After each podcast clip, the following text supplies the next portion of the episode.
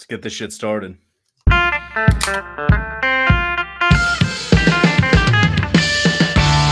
This is the Down and Dirty Dynasty Fantasy Football Podcast with your host, Nick Anderson.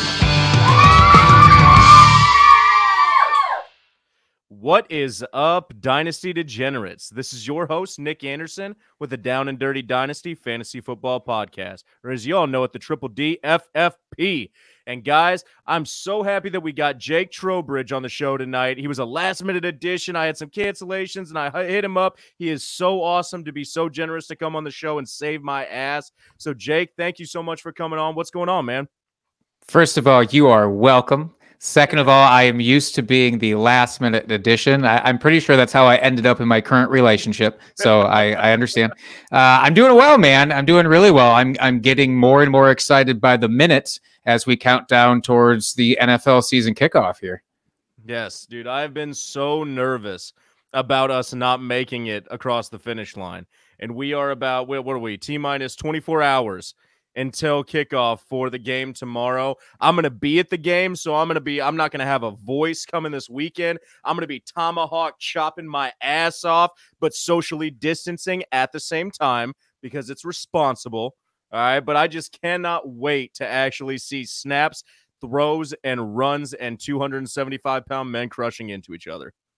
It's all we've ever really ever wanted and now we get to finally see it again it's weird i guess when you put it that way but yeah i'm i'm enthralled at the idea of getting to see it again that's right and so in honor of the season starting back up and thursday night football being back in full swing we are going to go over the kansas city chiefs versus the houston texans game tomorrow night you ready to kick it off jake uh, i'm more than ready all right, so let's get into the quarterback position here. So we have got two of the finest young quarterbacks in the NFL facing off against each other this weekend in Patrick Mahomes and Deshaun Watson.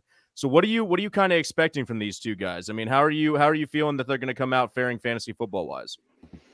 Uh, I'm I'm expecting these two guys to essentially wind up with top three to four finishes for on the week here, just based off of this matchup. I know first game of the season, it's a little nerve wracking when you look back at some of the recent Thursday night kickoff games and the low scoring contests that those were. Uh, speaking about the Packers and Bears to kick things off last year, ended up with a 10 to 3 finish. I do not expect that to be the case for the Texans and Chiefs. I'm expecting something a little bit more along the lines of the two different contests that they had last season. Mm-hmm. Uh, the, the first meeting during the regular uh, season there, where it was a 31 to 24 finish. And then, of course, uh, most of us recall the dastardly end to that Kansas City Texans playoff game in the divisional round uh, with that crazy upset, but it was a 51 to 31 game. I don't know, maybe somewhere in that ballpark. I could see each of these guys chucking about uh, three to 18 touchdowns apiece. So I'm just really excited uh, to see the end result of this because we've got two okay defenses, uh, nothing world beating. And there's the offensive line maybe turmoil in Houston. Uh, so maybe we'll see a few sacks happen for poor Deshaun, but um, I'm excited to have him whip up those new weapons into a frenzy. Yes, that will be super interesting. And you talked about the game, the uh, playoff game. Man, that was the last. That was the last game that I got to go to last season, and uh, I never show up to games late. I always tailgate. I'm always drinking. But I took my son to this game, and I had to work a little bit late. So we if you've never been to Arrowhead, there's no other stadium like it in the United States. Okay. In the NFL, Arrowhead is a wholeheartedly unique environment. And usually it takes you, you know, 30, 45 minutes to get into the stadium, get seated. My wife dropped me off about two minutes before the end of the first quarter. We were in our seats by the absolute end of the first quarter and they didn't take their foot off the gas since the first quarter. So my son's getting head rubs and stuff. They're calling him the lucky charm. I mean, man, it, it couldn't have happened better because nobody wanted to sit through that first quarter in that game, and everybody wanted to be there for the second, third, and fourth. And it was an awesome experience. But I think you're right. I think we're going to see a lot of the same numbers, a lot of the same air yards, all of those things that happened in that previous, you know, face off between them. Because even though we don't have uh, DeAndre Hopkins, on the Texans anymore. They have weapons. And I mean, when when Will Fuller's healthy, he's one of the most dynamic playmakers in the NFL. I mean, points per touch is insane. You've got Brandin Cooks, so which who knows if he's going to play, you know? But I mean, if he does play, he is a great wide receiver. So I'm, I'm really excited about this. I think so. We're looking at um, points allowed by each team last year and yards allowed. Houston came in as the second worst team in the NFL uh, facing off against quarterbacks. They allowed 5,078 yards in total last year through the air and 306 yards per game. And so when we're looking at this, this is an average. This is an average 306 per game. And there is nothing average about Patrick Mahomes. So I could fully see him coming out of this game with somewhere around, you know, 350, 370 passing yards and somewhere near three to four touchdowns. And Deshaun Watson, I mean, the Kansas City Chiefs were actually surprisingly 15th last year against uh, quarterbacks, allowing 264 passing yards. But again, that's average, and Deshaun Watson is nothing, but he's nothing, no average there. Um, so we'll see about that. And the loss of Juan Thornhill might actually make a little bit of a difference in this uh, in this DB secondary. So I think that that Watson could very very easily end up with 300 plus passing yards as well, and you know a couple, if not three or four TDs. Um, so let's go on to the wide receiver core. So I talked about it a little bit. Who's your most who are you most excited to see this this week? If he plays, and it's a big if, it is Brandin Cooks because I've been dying to know how he's going to fit into that offense. Uh, we obviously know that he's a deep ball guy and he's excelled in every offense that he's been a part of uh, last year notwithstanding. But the guy is he just seems to get better every time that he switches to a new offense. So he he really puts a damper on that whole metric about wide receivers who change teams and then drop off. He's been the the opposite end of that. I am very excited to see if deshaun finds him early and often. Again with that injury man I, I don't know. I'm not banking on him. And certainly if he was uh, in my starting lineup consideration. He's being tempered right now, and you are putting him in a spot where you can easily move him out of that uh, lineup. But yeah, if he plays, I'm really excited. Same side of the ball, uh, same team. I'm excited. Well, excited might be a bit of an overstatement, but I'm curious to see how they utilize David Johnson in that offense. I know some people have very high hopes for him this year. I am more on the downside of that. Uh, my expectations are fairly low. I'm hoping that he can actually make me look like an idiot uh, and come out and look like the DJ from a couple years ago. Right. Yeah, and I mean, I am, I am, I have been of the philosophy of the do not draft Brandin Cooks camp because I am so worried about his injury history, and I, I, it's one of those things that like the other day I had a draft where I was going for running backs, and I had the option between Josh Jacobs and Miles Sanders, okay? And when I looked at it, I thought to myself, which of these players doesn't have a hamstring injury right now? And the answer was Josh Jacobs. And so, if at all I can err on the side of caution when it comes to injuries, I read something by the Undroppables that said that Brandin Cooks has a like 75% higher chance of acquiring a concussion than anybody else in the league or something like that. And so that number was just astonishing to me. So I've tried to fade him, but if he's healthy and if he can play, he is going to be an absolute playmaker for Deshaun Watson. And like you said, he's going to be somebody that makes me look stupid. Um, David Johnson, I've been someone that's kind of been avoiding him as well. I had this whole theory this year, with the exception of Todd Gurley, if he fell to me in the right spot, of avoiding all of the transplants. I didn't want to get any of the transplants this year. I didn't want the Melvin Gordons. I didn't want the David Johnsons. I didn't want the Todd Gurleys. Avoid all of them at all costs. And so, I mean, uh, David Johnson looked like a shell of himself last year. But if he can come back to the thousand thousand DJ that we saw of years past, he could really do something. And when he's playing against this Kansas City defense, who was sixth worst in the league to running backs last season, he really has an opportunity to be able to show. So let's get into the Kansas City wide receiver core. So we've got a little bit of a knee problem, and I'm, I'm, I'm, including all of our pass catchers in this. We got a little bit of a knee problem going on with Travis Kelce right now. What lanes do you think that opens up for the other pass catchers, and who do you think, if he kind of has to take a back seat in this game, benefits the most from that? It's hard for me to look unilaterally from what Travis Kelce would be doing in that offense and then just place that over towards any one of the other receivers. I do think that if he's gone, it benefits a couple of those guys. I, I, don't think one of them inherits what would be his supposed workload there. Right. Um, but I do think maybe the person who I'd be somewhat interested in is, I hate to even say it out loud, Sammy Watkins for week one, just as a flex play to see because look, all those guys are going to have to get involved then, and that would actually mean Sammy uh, would get involved too. And obviously, he was an end, end, end, end, end of draft kind of guy for a lot of folks. Um, but Mecole Hardman would get interesting for me as well. I don't think that you'd see a, a, bump up to an extra eight targets just because Travis Kelce is out, but I do think that he would get a little bit of work. Um, honestly, maybe that benefits CEH the most, though or whoever the running back would be back there, Darrel uh, Williams truthers, I guess. Um, but yeah, CEH could get some more work if, and I really hope he doesn't sit, but if Kelce sits, then all those guys could get a little bump up. Right. I, I definitely think that, you know, Kelce is one of the most dynamic tight ends that we see in the NFL. I mean, if not the most. Him and George Kittle are, you know, 1A, 1B in that realm.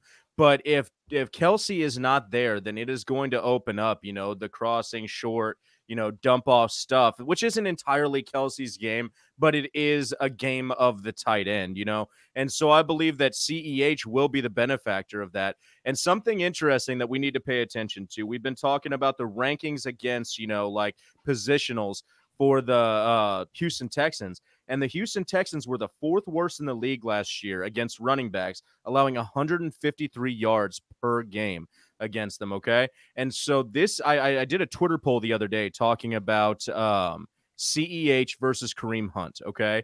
And I was, and if you remember, we all remember Kareem's first game against New England, where he put up something like 246 all purpose yards and three touchdowns. You know, so I w- I'll ask you this question how many games, knowing that CEH has the possibility of feasting off of a Travis Kelce injury, that he's going up against an offense that was fourth worst against running backs last year, allowing 153 yards on average per outing.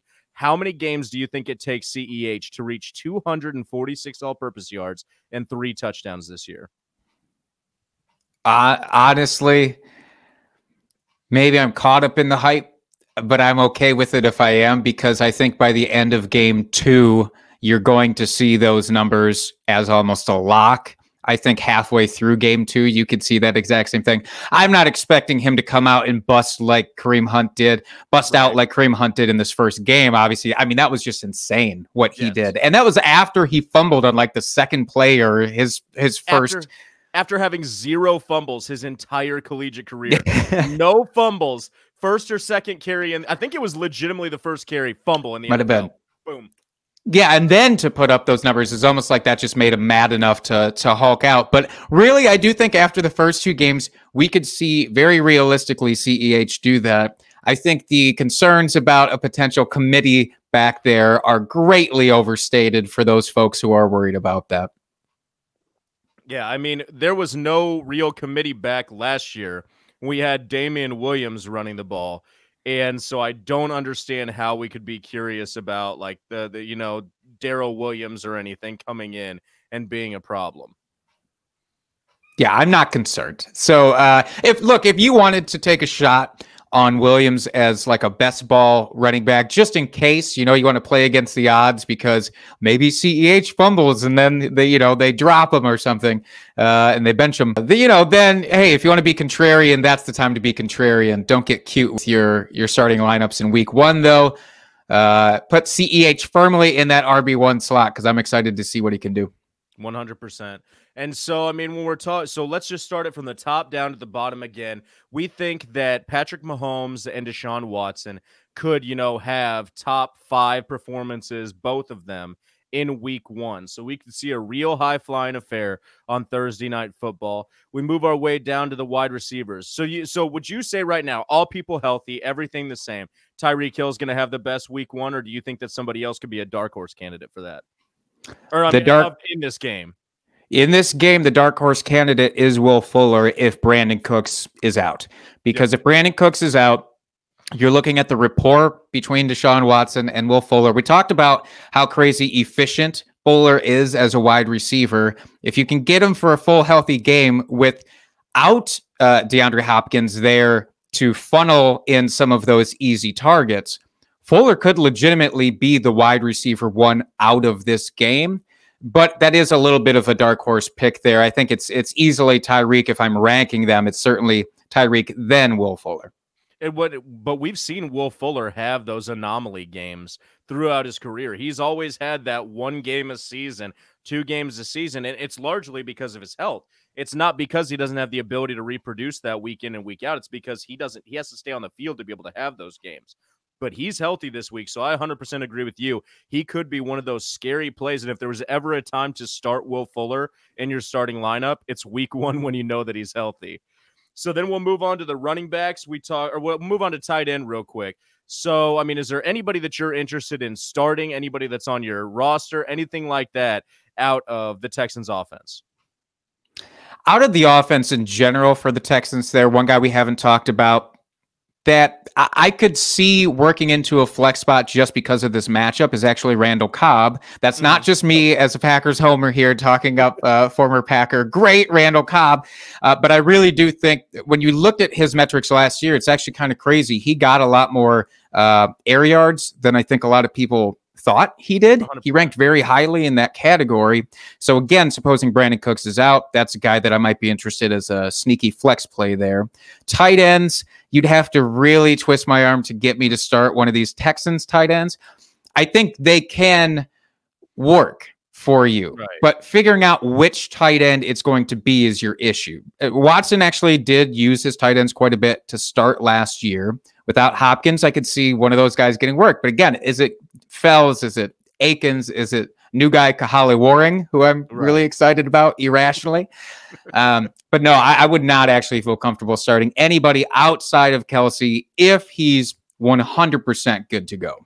Right, right, right, right. And I agree with that. I mean, if you're in a two tight end league, which I know some people play in, if that's something that you're in, then these guys really could be, you know, a factor. If I were to have to you know, say somebody it's so hard with that team because they did distribute it so evenly last year. But in a two tight end league, this could be a high flying enough fair that you could get somebody into your starting roster. Obviously, Kelce's the show. Let's hope that he's healthy. We don't have any information really on it right now. We know that he did practice today, and they say that he's going to be a go for the game but you know, a hyperextension like that, you never know what's going on. And Kelce does have a history of knee injuries. It's just he's been so healthy for so long that we forgot about, you know, those early dark days where he didn't see the field.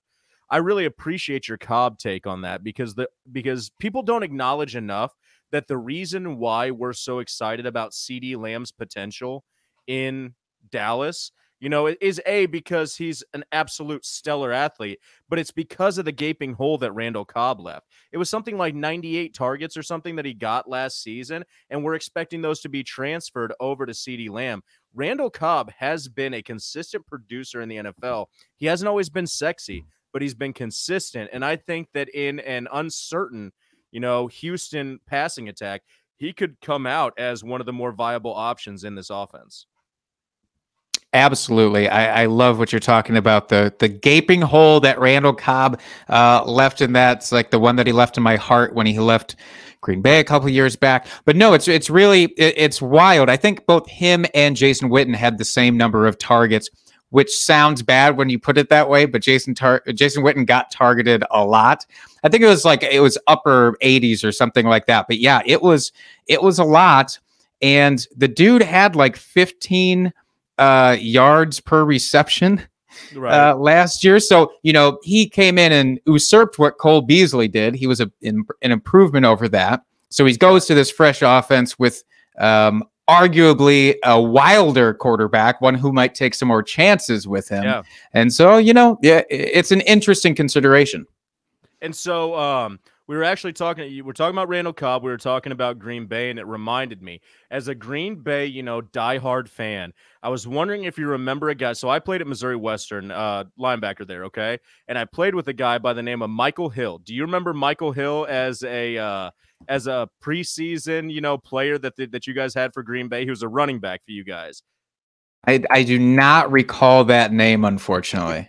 Yeah, uh, I just remember it because he's got a bunch of pictures with Randall Cobb out there on the field, like chest bumping in preseason games and stuff like that. So it always makes me think back, and I don't talk to that many Packers fans because, you know, I got my half Vikings love going on. So I was curious if that was a name that resonated with you. But we'll move on to the running backs as a final piece for this. We talked about David Johnson's upside. He, like I said, I was not a fan of what I saw from him last year, but sometimes a change of scenery can be a resurgence in one's career. And so hopefully, David Johnson, who seems to have the bell cow load there, even though I think that Duke Johnson should and could take a lot of work from him. But as of right now, it seems like he's going to be the heir apparent to the majority of the touches. If he can produce, Kansas City is a good place to do it, being the sixth worst, uh, worst offense against running backs last season. So David Johnson, you know, could sneak himself into a top 15 week in the NFL. So he should be on your start list. No questions asked. He's healthy today. And then Clyde Edwards Helaire coming out the gate against Houston, who, like we said, was the fourth worst against running backs last season. I think that Clyde could have a stellar week one that would answer a lot of questions for people about what he can do in the NFL and how he will produce. So I'm firmly expecting that if it's all gas, no brakes for Clyde, then he could see himself in a top five week in the NFL and fantasy football. Is that something you could agree with? 100% agree. That's the number that popped into my head as you were saying that was if if there's a week for him to be a top 5 uh, close to a lock, I think is the this is the one that you should bank on for that.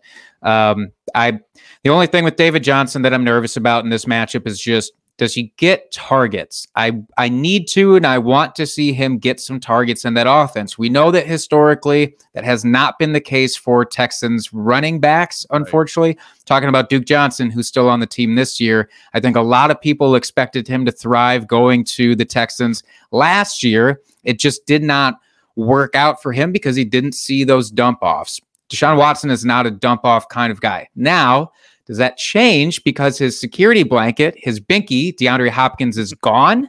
I think that's what you have to hope for here. Uh, and we should be able to at least get somewhat of a feel for that in this first game. But even just touchdown upside, though, I, I got to say, yeah, David Johnson should be okay here because there's a realm where he gets three touchdowns in this game, you know, on top of 100 yards, and and you're sitting pretty there. Exactly. Well, all things considered, all stat lines, you know, taken, analyzed, and looked at, it doesn't matter because it's Thursday night football and the NFL is back, boys and girls, and we could not be more excited. So, Jake, thank you very much for coming on the show, man. If you guys don't know, you can find him at Jake Trowbridge on Twitter, and he he just has a great channel where he interacts with everybody. He's super funny. He's got a lot of things, and, and, and in between the funny stuff, he provides some killer analysis on fantasy football takes. So, Jake, tell them what you got going on right now, where they can find you, anything that you want the crowd to know. Yeah, you can find me uh, again floating around Twitter doing uh, as random of things as I see fit, I guess, to do during that day. But I try and lean heavily on actual analysis now that the games are starting here. So you should see a little bit more of that filter into my timeline. Uh, you can also catch me along with my co host Dustin Lunt on the Drinking and Talking Fantasy Football podcast, emphasis on the drinking. Um, you can find us on Twitter at Drinking Fantasy.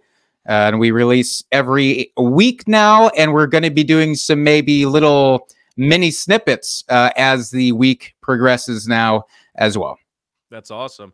And yeah, you guys, you'll be able to find his link for his podcast in the information down below. And while you're down there, make sure that you like, share, and subscribe all the information for this channel. That's how you guys get to see more content, that, more content that we have coming out with. And we've got a big episode coming up for you shortly. We're going to be adding a co-host to the show, but I'm not going to ruin who it is just yet. So get ready for that, guys. Everybody give a big thanks to Jake for coming on the show. You know, I hope that you like our takes, but if you don't, fuck it, because we're drunk.